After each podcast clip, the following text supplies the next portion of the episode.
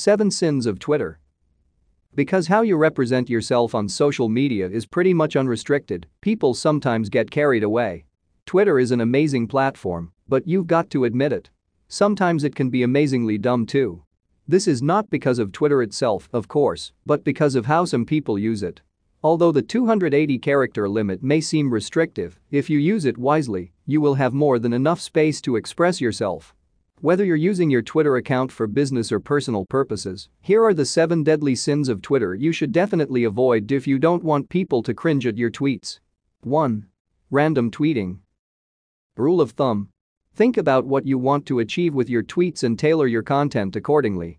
In essence, become your own editor and publish only what you want to be known for. Want to build your reputation in real estate? Great. Tweet helpful information for home buyers and sellers or on specific sections of cities where you're active. Want to build a fashion empire? Excellent. Show amazing or cringe-worthy fashion pictures of the week. Give 5-minute fashion tips. Build your Twitter persona by becoming a go-to person on a topic that matters to you and that you're passionate about. Be consistent. That said, you don't always just have to write only about fashion.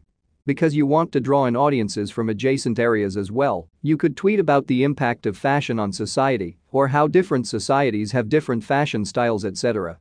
It's related, but expands your topic a little bit. But whatever you do, don't post about real estate if you want to be known for fashion. 2. Tweet storms. Tweet storms are a relatively new concept denoting a sudden boost in activity around a certain topic, usually around hot breaking news or a controversial issue of some sort. It's often created by one user who sends a message to their followers using a hashtag which can rapidly go viral. The tweet then spreads as people use the hashtag to tweet or retweet the message. The effect is overwhelming and unprofessional, so it's best for you to avoid it. 3. Recycling old tweets. Even if you think that tweet from two weeks ago was amazing, don't recycle it just in case someone hasn't seen it. It's lame and people who have seen it will probably roll their eyes. Sometimes it's better not to tweet at all. So keeping your content fresh and relevant is key. But that said, you should monitor the engagement for your content. And if you see that that post from 2015 with the meme about the cat and the puppy cuddling still gets strong engagement then by all means recycle it and let people enjoy it. 4. Over hashtagging. Well, we've all committed this sin at least once, especially when hashtags were still in their infancy. Before they were cool, that is, but, today, when you see too many hashtags in a 280 character long message, you can't really focus on the meaning of the message. It looks distracting and takes away from your tweet. Best to keep it to 2-3 hashtags per message number capture 10 sweet number over hashtagging number to machistamich number can't decide number not cool. 5. Don't repost verbatim. Some people have a habit of posting the same content across all their social media platforms. Don't do that. It's lazy and shows that you press on one big post everywhere now. Button instead of taking the time to tailor your content to the different audiences, styles and interests that characterize each platform. Keep your social media accounts separate because they're made for separate purposes and audiences.